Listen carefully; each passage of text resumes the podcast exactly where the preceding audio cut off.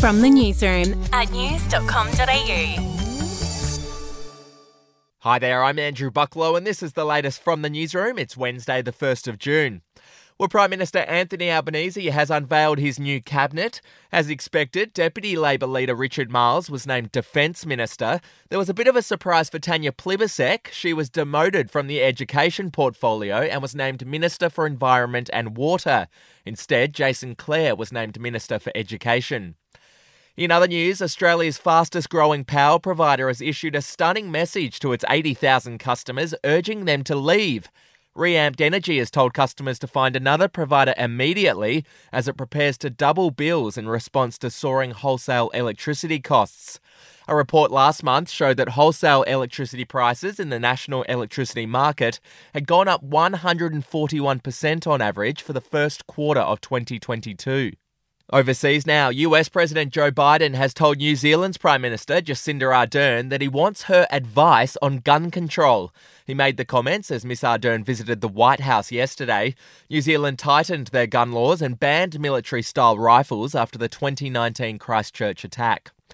To sport now, there was a pretty big upset at the French Open overnight. 19 year old Spanish sensation Carlos Alcaraz was beaten by Alexander Zverev in a dramatic four set clash. Zverev will now play the winner of the match between Novak Djokovic and Rafael Nadal. We'll be back in a moment. Hey, I'm Felicity Harley and I host Healthyish, where we chat to experts, influencers, and people in the know from around the globe to arm you with the knowledge to make healthier decisions for your mind, body, and soul. I think if we're going to be focusing on health, like sleep is probably the biggest component Oh, of that. I, I think sleep is the cornerstone. like choose the harder option because I've never woken up and gone, I regret that run that I went at 4 a.m. I've never done that. Search for Healthyish and Extra Healthyish wherever you get your podcasts. Well, Kevin Spacey has broken his silence after British authorities charged him with four sexual assault offences last week. There had been suggestions Spacey could have been extradited from the US to the UK if he didn't willingly appear in a London court, but the actor has now released a statement saying he will appear voluntarily and he says he's confident he can prove his innocence. And finally, Tom Hanks has revealed what it was like sitting next to the Queen at a dinner in 2011. Here's what he had to say on UK TV show The One. corner of my eye saw this white hand, the white gloved hand, just put together, just put between me and Her Royal Majesty this glass of water. Yeah. That's all it was a white glove glass of water. But it wasn't in a water glass, Okay. it was a clear liquid.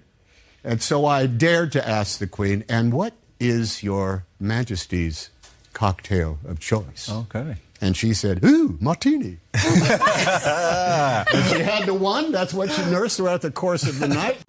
Well, that's the latest from the newsroom. We'll be back with another update soon. Get the latest from news.com.au. Are you ready to get an inside look at crime from someone who has investigated some of Australia's worst crimes? It was like Aladdin's cave. The luminol found bloodied footprints and bloodied handprints on a wall. So it's Yeah. just like a horror movie. Former homicide detective Gary Jubelin sits down with cops, crims, addicts, victims, small time cheats, and big town lawyers as they tell their incredible stories. My house got raided. Next thing you know, I got bail refused. Next thing you know, I'm on a truck Yeah. to Parklea Prison. Listen to I Catch Killers early and ad free on Crimex Plus on Apple Podcasts today or wherever you get your podcasts.